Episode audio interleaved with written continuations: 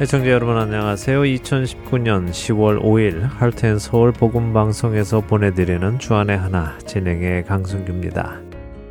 지난 한 주도 믿음으로 시작한 우리의 신앙 여정을 흔들리지 않는 믿음으로 살아내신 여러분 되셨으리라 믿습니다. 벌써 10월이 되었네요. 올해를 마무리해 나가기 시작할 때라 생각이 됩니다.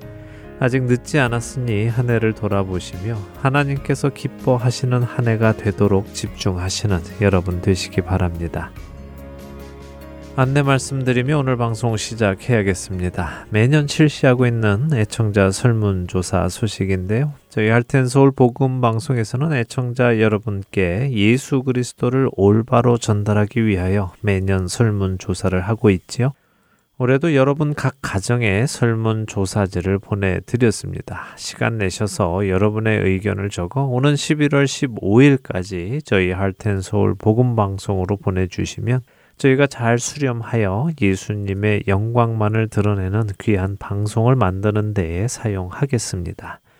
설문조사는 홈페이지 www.heartandsoul.org에서도 참여가 가능합니다. 설문조사지가 필요하신 분들은 사무실로 연락 주시면 보내드리고요. 또 인터넷이 가능한 분들은 저희 홈페이지에서 다운로드 받아 프린트 하실 수 있게도 해 놓았습니다. 여러 방법으로 참여하실 수 있도록 준비를 해 놓았습니다. 귀찮으시더라도 여러분의 귀중한 의견 꼭 주시기를 다시 한번 부탁드립니다. 첫 찬양 함께 하시고 계속해서 말씀 나누도록 하겠습니다.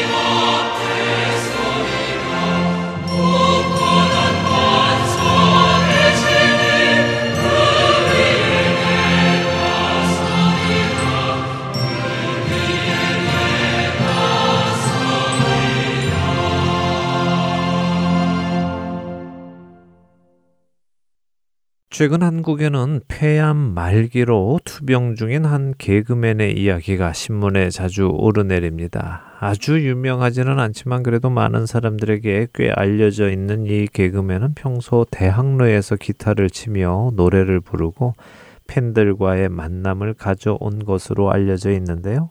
갑작스레 병원으로부터 암이 폐에 퍼져 수술도 안 되고 의학적으로는 해줄 수 있는 것이 없고 그냥 약을 처방해 주는 것 외에는 해줄 것이 없다는 이야기를 듣고 많이 힘들어하는 그의 사연이 매스컴에 소개가 되었습니다. 특별히 그는 주위에 살고 싶다 하는 말을 자주 해서 사람들을 더 안타깝게 했는데요. 의학적으로는 더 이상 할 수 있는 것이 없다고 해서인지 그 개그맨은 최근 자신에게 시간이 얼마 남지 않았다며 모험을 한번 해보겠다고 자신의 의사를 밝혔습니다.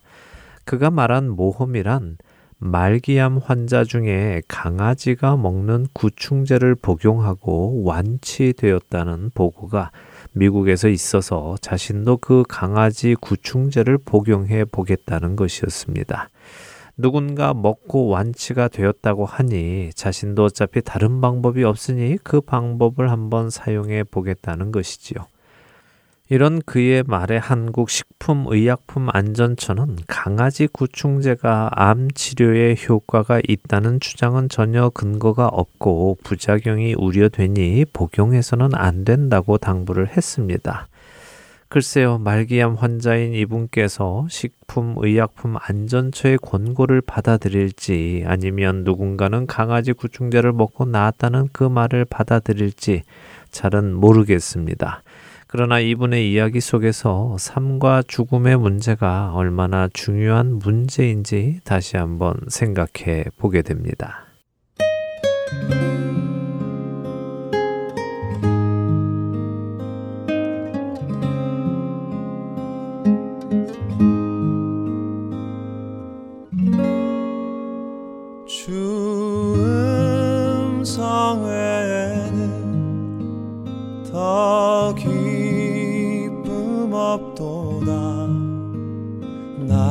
사랑하신 주 늘 계시옵소서.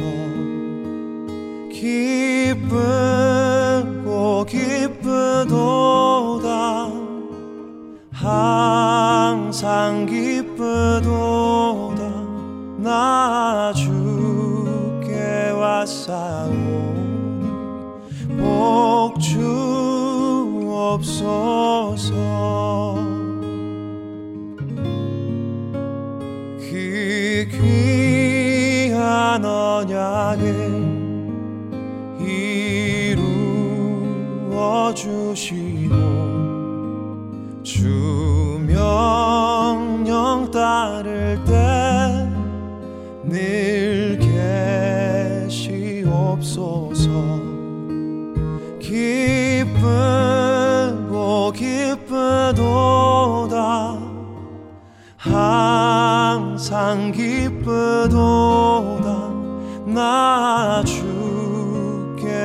왔사오니 복주 없소서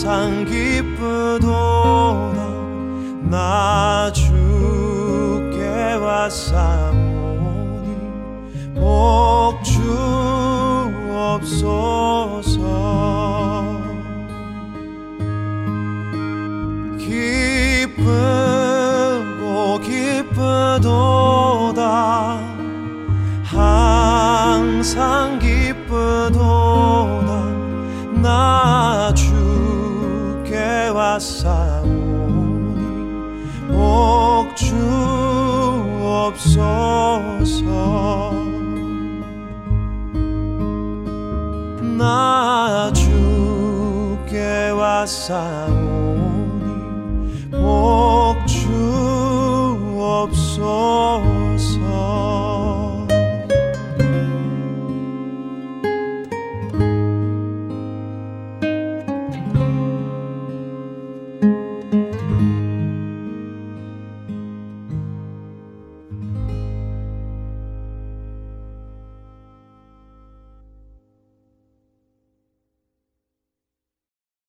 사람은 누구나 죽습니다. 언젠가는 죽게 되지요.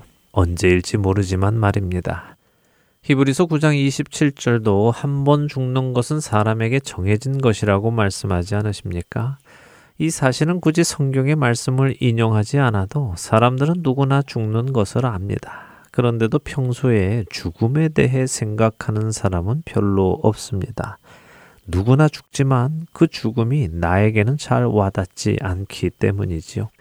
그래서 자신은 죽을 것이라는 생각 없이 삶을 계획하고 준비하고 살아갑니다. 그러다가 죽음에 대해 생각해 보게 될 때가 있는데요. 언제일까요? 바로 죽음이 가까이 왔을 때입니다. 심한 병이 들었거나 큰 사고를 당하거나 어떤 상황을 통해서든 사망의 음침한 그림자가 내 삶에 드리웠을 때 사람들은 비로소 죽음에 대해 심각하게 고민하게 됩니다. 누구나 죽는다는 이 지식이 나도 그 누구나에 포함되어 있다는 사실로 체험될 때 사람들은 비로소 진실을 보게 됩니다. 정말 죽음이 있구나. 나도 죽을 수 있구나. 그렇다면 죽음 후에는 무엇이 있을까? 어떤 종교에서 말하듯이 내가 살아온 삶에 근거하여 또 다른 어떤 생물로 태어날까? 아니면 누군가 말하듯이 죽음 이후에는 아무것도 없는 것인가? 혹은 동화처럼 하늘에 별이 되는 것인가? 아니면 염라대왕이 각 사람의 행한 일에 따라 천당과 지옥으로 보내는가? 여러 가지 이야기가 있고 여러 가지 믿음들이 있습니다. 과연 누구의 말이 맞고 누구의 말이 틀릴까요?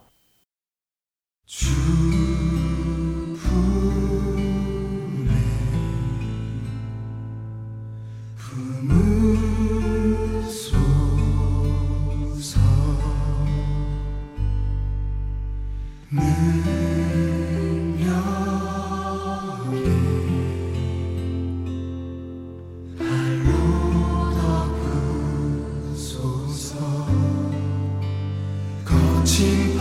know.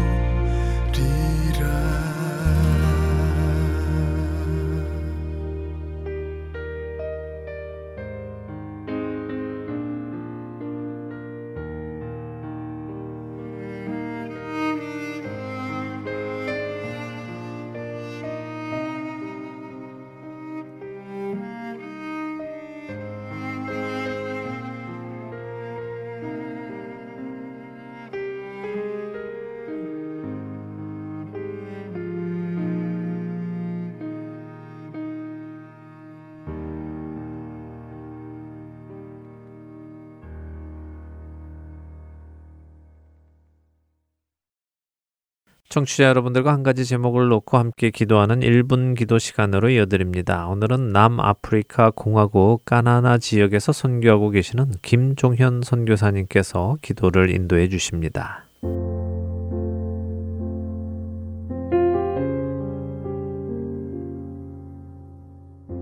안녕하십니까. 저는 남아프리카 공화국 까나나 지역에서 섬기는 김종현 선교사입니다. 오늘은 남아공의 온전한 복음화와 선교 전진기지 역할에 대해 연합하여 기도하기를 원합니다. 아프리카의 이웃 나라들과 같이 남아공도 비록 형식적인 복음화율이 70% 정도로 높게 나오지만 진정한 의미에서 복음화율은 약 5% 미만으로서 너무도 낮습니다. 왜냐하면 아프리카의 대다수 나라가 민간 전례 사상, 정령 신앙, 조상 숭배 등이 기독교와 자연스레 혼합되어 유사 기독교 사상이 모든 부족의 삶에 깊이 심어지고 저들의 삶을 치료적으로 지배하고 있기 때문입니다. 그래서 바라기는 남아공의 많은 선교사들의 섬김으로 지역교회와 목회자들이 그리스도만을 주와 구주로 믿고 기독교의 참되고 유일하신 하나님을 믿는 온전한 복음화가 이루어질 수 있기를 소망합니다. 그래야만 잘못된 비성경적 신앙과 삶에서 벗어나 올바르고 건강하고 열매 맺는 신앙의 삶으로 회복될 것입니다. 더 나아가서 이곳 남아공의 기독교 복음화가 잘 정착되어 위쪽으로 중부, 북부 아프리카에도 많은 복음 전도자들과 선교사를 파송할 수 있도록 주님의 뜻에 합당한 귀중한 선교 단체들이 세워지고 저들의 아낌없는 섬김과 양육으로 많은 현지인 사역자들이 파송되기를 진심으로 바랍니다. 이를 위해 중보기도 해주시면 감사하겠습니다. 다 함께 기도하겠습니다.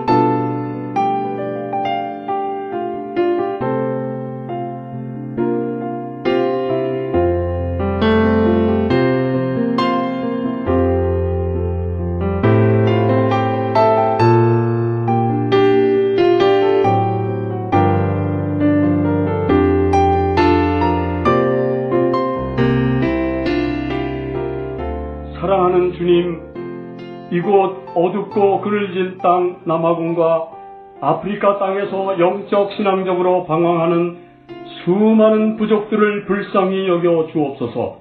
조상에게 대대로 물려받은 비성경적 혼합 기독교 사상과 신앙을 벗어날 수 있도록 오직 그리스도만을 저들이 주와 구주로 믿는 참된 기독교 신앙을 가질 수 있도록 도와 주옵소서.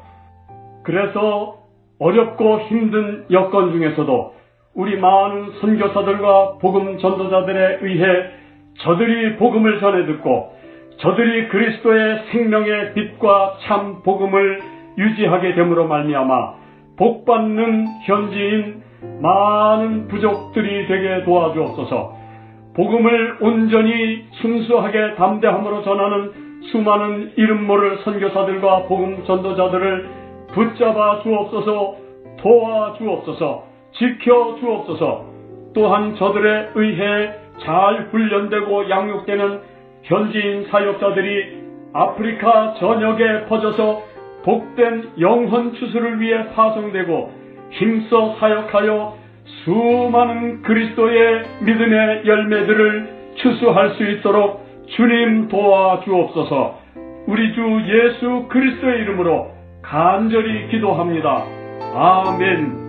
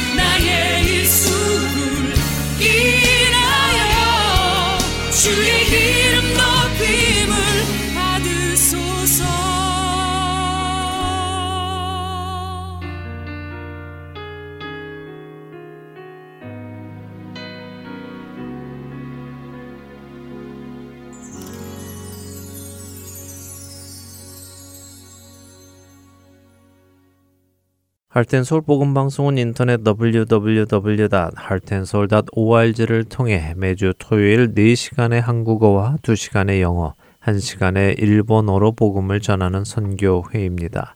이 방송은 스마트폰 앱이나 팟캐스트를 통해 여러분의 스마트폰에서 들으실 수 있으며 매주 댁에서 CD나 MP3 CD로 받아서 들으실 수도 있습니다. 자세한 문의는 방송사 사무실 전화번호 602-866-8999로 해주시면 안내해 드리겠습니다.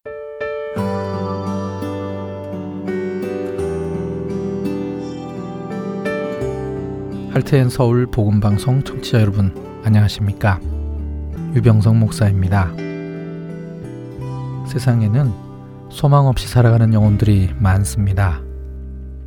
본 할텐 서울 복음 방송은 그렇게 소망 없이 살아가고 있는 이들에게 참된 소망이신 구주 예수 그리스도를 전하는 메신저입니다.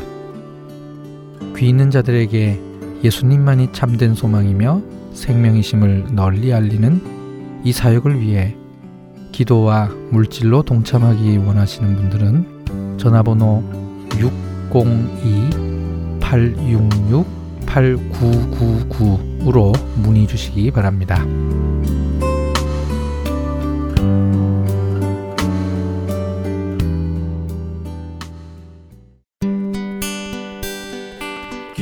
소식 사랑으로 땅끝까지 전하는 아랜소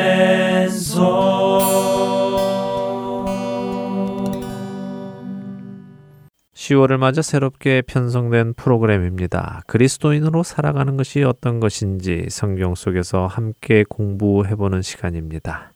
새 사람을 입으라로 이어드립니다.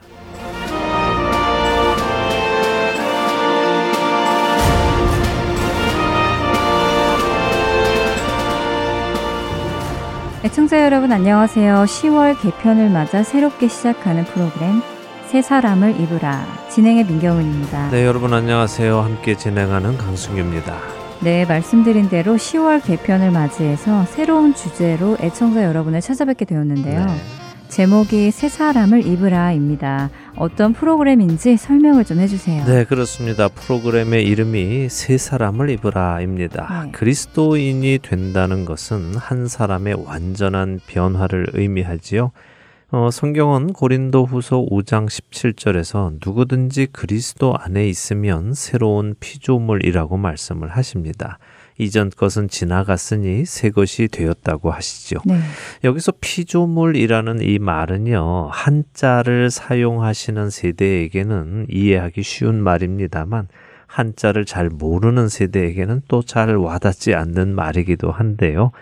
피조물이라는 표현은 조물주에 의하여 만들어진 모든 것이라는 사전적 의미를 가지고 있습니다. 쉽게 말하면 하나님의 창조물이라는 의미군요. 그렇죠. 우리 그리스도인들이 말할 때는 하나님의 창조물이라는 것이죠. 그래서 젊은 세대들에게는 하나님의 새로운 창조물이다라고 설명해 주는 것이 훨씬 이해하기가 쉽습니다. 피조물이 바로 하나님께 지음받은 존재라는 의미이니까 그렇죠. 어, 이 피조물의 원어는 키티시스라는 헬라어입니다. 창조 또 창조된 존재를 의미하는데요. 이 창조라는 단어 자체는 구약의 히브리어도 마찬가지지만 무에서 유를 만들어내는 것을 의미합니다. 어, 무에서 유를 만들어낸다고요. 네, 그러니까 아무것도 없는 것에서 무언가를 만들어낸다는 말씀이죠. 그렇죠. 그런데 이것이 가능한가요? 아무것도 없는데 어떻게 무언가를 만들어낼 수 있겠어요? 맞습니다. 아무것도 없는데 어떻게 만들어낼 수 있겠습니까? 네. 재료가 없는데 말입니다. 그래서 하나님 외에는 이 창조라는 단어를 사용할 수 없습니다. 인간은 발명을 하고 발견을 하지만 발명도 재료가 있어야 하지요.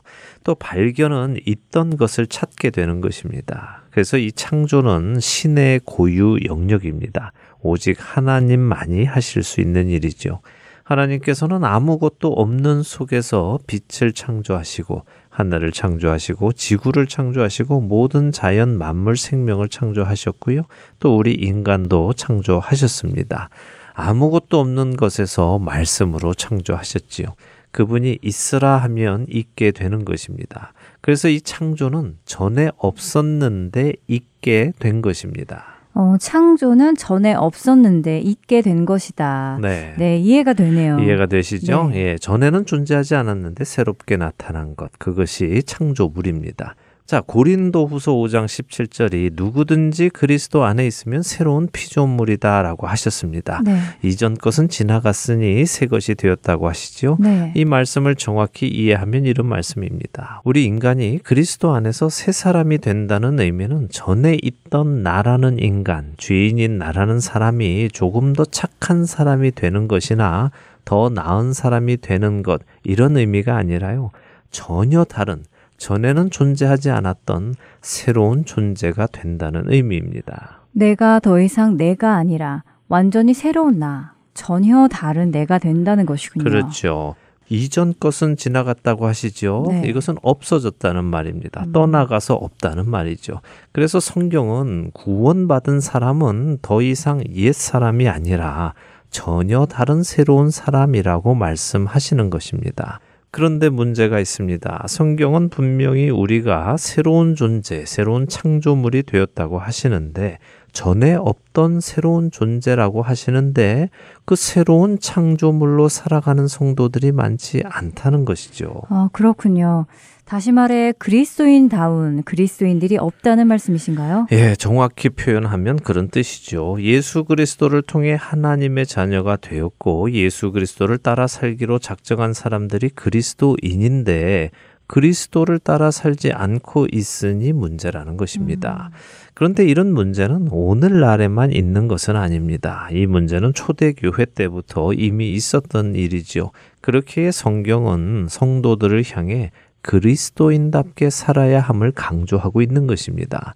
만일 그들이 그리스도인답게 잘 살고 있었다면 굳이 그런 이야기를 하지 않았겠죠. 그렇죠. 네, 자, 에베소서 4장 22절에서 24절을 읽어 드릴게요.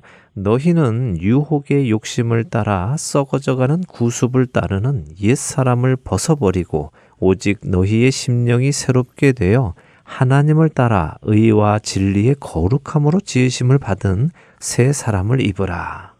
옛 사람을 벗어버리고 새 사람을 입으라고 말씀하시네요. 네. 말씀하신 대로 이 편지를 받는 에베소 교회 성도들이 옛 사람을 벗어버리고 새 사람을 입고 살아간다면 굳이 이렇게 하라고 편지를 쓰지는 않았을 것 같은데요. 네, 그렇겠지요. 네. 새 사람으로 잘 살아가고 있다면 굳이 이렇게 권면하지 않았을 것입니다. 에베소 교회라는 공동체를 이루고 살아가고 있지만 여전히 옛 사람을 입고 살아가는 사람들이 있기에 사도 바울은 이렇게 편지를 쓴 것입니다. 그리고 이런 편지는 에베소 교회뿐 아니라 골로새 교회에도 썼는데요. 이번에는 골로새서 3장 1절에서 10절을 우리가 한 절씩 읽어 보겠습니다. 네. 골로새서 3장 1절에서 10절입니다. 그러므로 너희가 그리스도와 함께 다시 살리심을 받았으면 위의 것을 찾으라.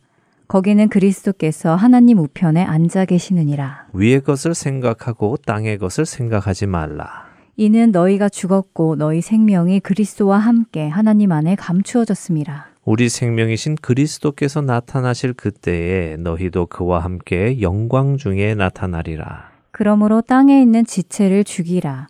곧 음란과 부정과 사욕과 악한 정욕과 탐심이니 탐심은 우상 숭배니라. 이것들로 말미암아 하나님의 진노가 임하느니라. 너희도 전에 그 가운데 살 때에는 그 가운데서 행하였으나 이제는 너희가 이 모든 것을 벗어버리라. 곧 분함과 노여움과 악의와 비방과 너희 입에 부끄러운 말이라. 너희가 서로 거짓말을 하지 말라. 옛사람과 그 행위를 벗어버리고 새 사람을 입었으니 이는 자기를 창조하신 이의 형상을 따라 지식에까지 새롭게 하심을 입은 자니라. 자, 사도 바울은 골로새 교인들에게도 이야기를 합니다. 너희가 그리스도와 함께 다시 살리심을 받았으면 다시 말해서 그리스도인이 되었다면 위의 것을 찾으라는 것입니다. 땅의 것을 생각하지 말라는 것이지요. 왜 이렇게 말하겠습니까? 어, 골로새 교인들 중에 땅의 것을 생각하는 사람들이 있었기 때문에 그렇겠죠? 그렇죠. 그래서 설명을 해 주는 것입니다. 너희의 육적인 옛사람은 이미 그리스도와 함께 죽었다. 그런데 왜 여전히 그 옛사람이 살아 있느냐? 땅에 있는 그 지체를 죽여라. 이것들로 말미암아 하나님의 진노가 임한다. 너희가 구원받기 전에는 그 가운데서 행하며 살았지만 이제는 모든 것을 벗어버려야 한다. 새 사람을 입었으니 새 사람답게 살아라 라고 강력하게 말씀하시는 것입니다. 네. 성경은 이처럼 예수님을 구주로 영접한 사람, 다시 말해 그리스도인이 된 사람의 삶은 예전의 삶과는 전혀 다른 새로운 삶을 살아야 함을 말씀하십니다. 이것은 곧 가치관의 변화를 이야기하죠. 가치관이 변하니 생각이 변합니다. 생각이 변하니 행동이 변하는 것이지요. 가치관의 변화로 인해 내 생각과 행동에 변화가 오는 것입니다. 앞으로 이 세 사람을 입으라 하는 이 프로그램을 통해서요, 세 사람이란 어떤 사람인지 살펴보고 이로 인해 우리 각자의 신앙을 점검해 보기를 원합니다. 성경이 말씀하시는 구원받은 자의 삶은 무엇인지 그것을 기준으로 내 삶이 구원받은 자의 삶인지 아닌지도 점검해 보려고 합니다. 그리고 혹시라도 내 삶이 구원받은 자의 삶이 아니라면 우리는 돌이켜 구원받은 자의 삶답게 살아가게 되기를 또 바랍니다. 그래서 정말 새 사람으로 살아가는 우리 모두가 되기를 소망하면서 이 프로그램을 진행해 나가려 합니다. 네, 아멘입니다. 그렇게 되기를 소망하게 되네요. 네. 그런데 말씀을 들어보니까요. 주제가 생각보다 무겁겠다라는 생각이 드는데요. 어, 예, 구원은 무거운 주제이지요. 우리가 사는 이 시대는 복음이 많이 희석되었습니다. 음. 희석이라는 것은 어, 복음의 원액이 너무 강하니까 사람들이 물을 타서 약화시켰다는 뜻입니다. 네. 너무 강하면 사람들이 받아들이지 못할까봐 또 자신 스스로도 받아들이기 힘드니까 물을 타서 감당할 수준으로 복음의 강도를 낮추는 것이죠. 또한 자신의 체험이나 지식이 기준이 되어서 성경의 말씀을 왜곡하기도 하고 심지어 무시하기도 합니다. 그리고 이러한 희석된 복음은요, 우리 생각보다 훨씬 널리 그리고 깊숙이 퍼져 있습니다. 이러한 모습들도 앞으로 우리가 공부를 함께 하며 보게 되기를 바랍니다. 자, 질문을 하나 드리며 시작을 해보지요. 민경은 아나운서는 이런 사람을 혹시 보신 적 있습니까? 자기 자신을 그리스도인이라고 말은 하는데 전혀 그리스도인처럼 살지 않는 사람, 그런 사람을 아십니까? 네, 참 어려운 질문이네요. 분명 그런 분들을 알기는 아는데 네. 또제 자신을 돌아보면 자신 있게 남이 그렇다라고 말하기가 쉽지 않네요. 예, 솔직하시네요. 좋습니다. 솔직한 것이 좋지요. 사실 우리들 속마음에는 어떤 성도들을 보면 아니 저 사람 목사라면서 저 사람 장로라면서 권사라면서 집사라면서 심지어 성도라면서 저렇게 살아도 되는 거야라는 말은 하지 않더라도 생각 정도는 한 번씩 해보았을 것입니다. 네, 그렇습니다. 말은 안 했어도 생각은 해봤죠. 솔직히 많이 해봤습니다. 네.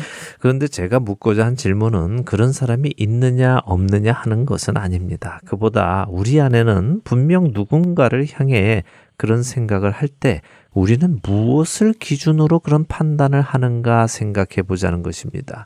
분명 우리 안에는 그리스도인이라면 어떠어떠 해야 한다는 기준이 있습니다. 그렇기에 내가 어떤 사람의 언행을 보고 어, 저 사람 그리스도인이라면 저러면 안 되지 하는 생각을 하게 될 때는 그 사람의 언행이 그리스도인의 기준에 미치지 못하는 행동을 했기 때문이라는 것이죠. 아, 그렇네요. 우리 안에 어떤 기대치가 있는데 그 기대치에 미치지 못하니까 그런 판단을 하게 된 것이군요. 그렇죠. 그런데 그 기준이 누구의 기준이냐 이것을 또 우리가 생각을 해보아야 합니다. 음, 나의 기준이 아니라 성경이 기준이 되어야 하지요. 그렇죠. 내 개인적인 감정이 담긴 기준이나 개인적인 성향이 담긴 기준이 기준이 되어서는 안 됩니다. 네. 그렇기에 우리는 성경을 읽어야 하고 성경 안에서 그 기준을 잘 찾아서 정립해야 하는 것입니다.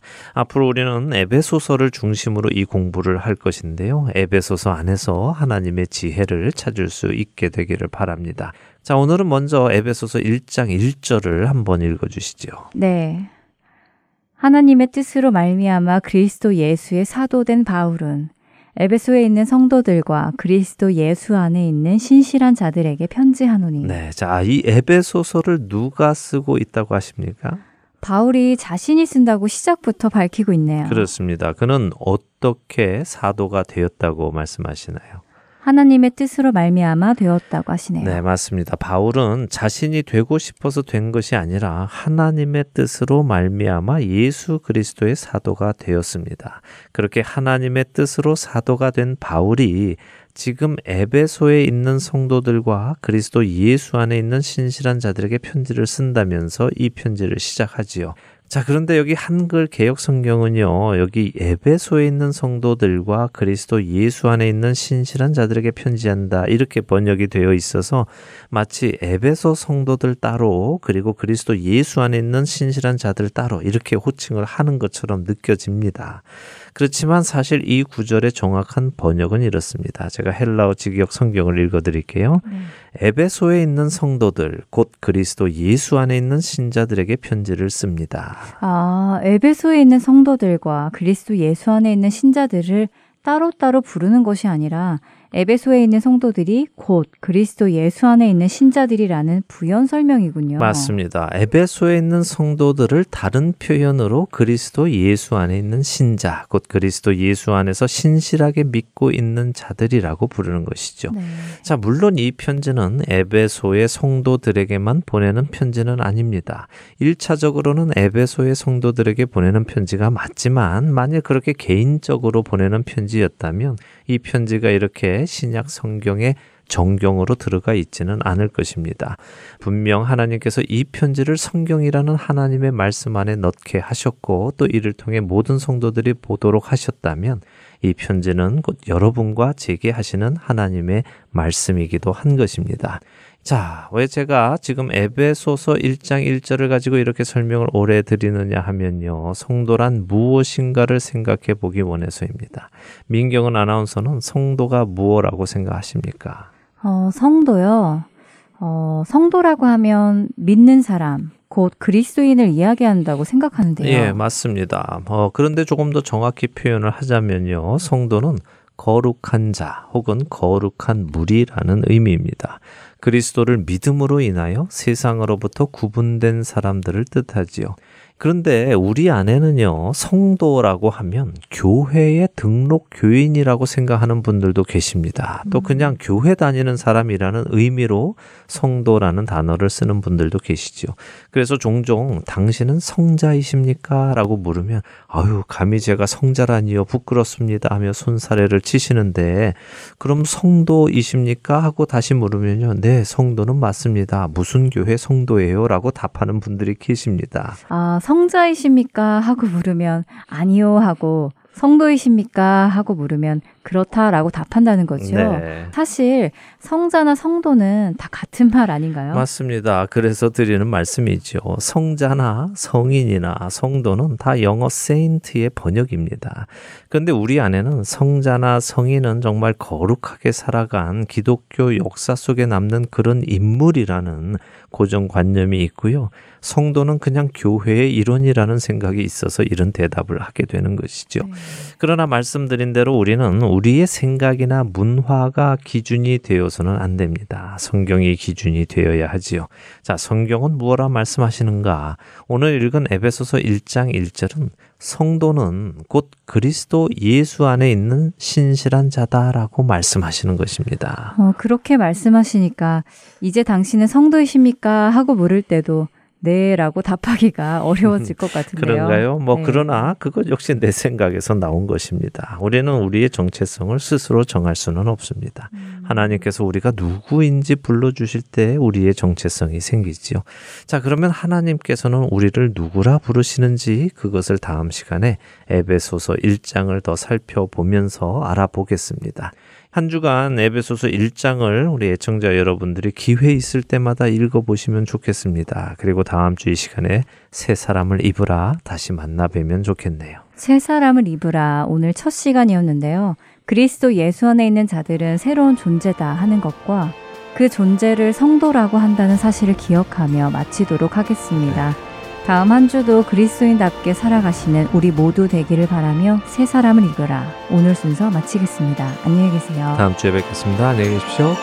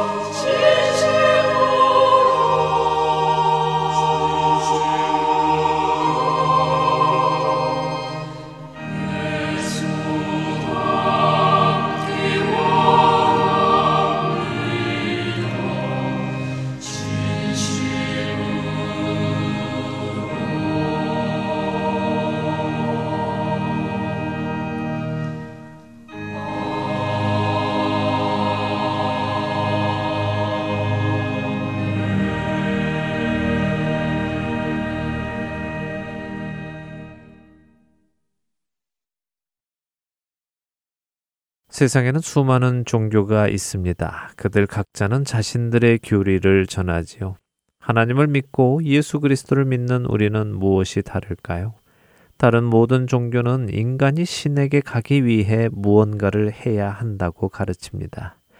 그러나 모든 것을 아시는 하나님께서는 인간이 하나님께 스스로 갈 수 없음을 아시기에 친히 육신을 입고 인간의 모습으로 우리에게 오셔서 우리로 하나님께 갈 수 있는 길이 되셨습니다. 우리는 그분의 은혜로 하나님께 갈 수 있게 된 것이지요. 진실로 진실로 내게 이르노니 우리는 아는 것을 말하고 본 것을 증언하노라. 그러나 너희가 우리의 증언을 받지 아니하는도다. 내가 땅의 일을 말하여도 너희가 믿지 아니하거든. 하물며 하늘의 일을 말하면 어떻게 믿겠느냐? 하늘에서 내려온 자, 곧 인자 외에는 하늘에 올라간 자가 없느니라. 요한복음 3장 11절에서 13절의 말씀입니다. 하늘나라의 일을 아는 사람은 없었습니다. 죽음 후에 무엇이 있는지 아는 사람은 없었지요. 모두가 추측을 할 뿐이고 상상을 할 뿐이었습니다. 그러나 하늘에서 친히 오신 분, 예수 그리스도께서 하늘의 일을 우리에게 알려주셨고 죽음 후의 일을 우리에게 알려주셨기에 우리는 상상이나 추측이 아닌 사실을 알게 된 것입니다. 폐암 말기 진단을 받은 한 개그맨이 비로소 죽음에 대해 생각해 보게 되었습니다. 그리고 살고 싶다는 욕망이 생겼습니다. 살 수만 있다면 의학적으로 증명되지 않은 강아지 구충제라도 먹는 모험을 해보겠다고 했습니다. 저는 그분이 고침을 받을지 받지 못할지는 알 수 없습니다. 그분이 살아날지 아닐지는 알 수 없습니다. 그러나 분명히 아는 것이 있습니다. 그것은 지금 그분의 육신의 병이 치유받느냐 아니냐보다 더 중요한 것이 있다는 것입니다. 그것은 그 사람의 영혼이 구원을 받느냐 아니냐 하는 문제이지요. 나의 영원한 생명을 내가 어디에서 보내느냐 예수 그리스도와 함께 영원한 생명을 누리느냐 아니면 예수 그리스도 없이 영원한 형벌을 받느냐 하는 것을 지금 결정할 수 있다는 것입니다. 저는 그 개그맨 분이 예수님을 알고 계시는지 아닌지도 모릅니다. 그러나 그분의 주변에 계시는 그리스도인들은 알고 계시겠지요. 저는 가까이 있는 그 그리스도인들이 그분에게 영원한 생명 되시는 예수 그리스도를 전해 주시기를 간절히 기도합니다. 그래서 그분의 죽음에 대한 두려움이 먼저 사라지게 되는 축복이 있기를 소망합니다. 자녀들은 혈과 육에 속하였음에 그도 또한 같은 모양으로 혈과 육을 함께 지니심은 죽음을 통하여 죽음의 세력을 잡은 자, 곧 마귀를 멸하시며 또 죽기를 무서워하므로 한평생 매어 종노릇하는 모든 자들을 놓아주려 하심이니 히브리서 2장 14절과 15절의 말씀입니다.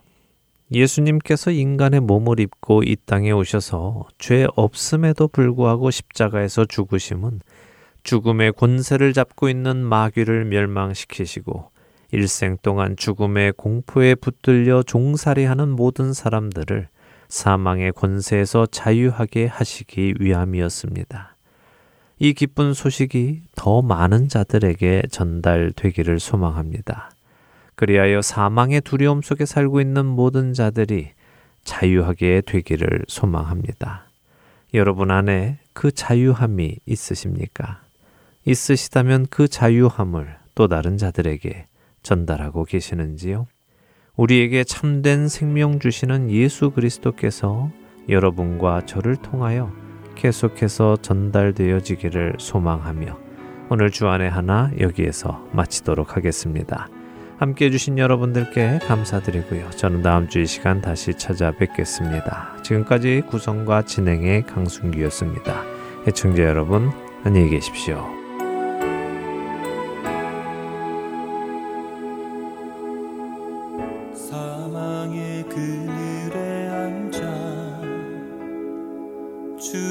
죽어가는 나의 백성들 절망과 굶주림에 갇힌 저들을 내 마음에 오랜 슬픔 고통의 멍에 매여 울고 나의 자녀들. 나는 이제 일어나 저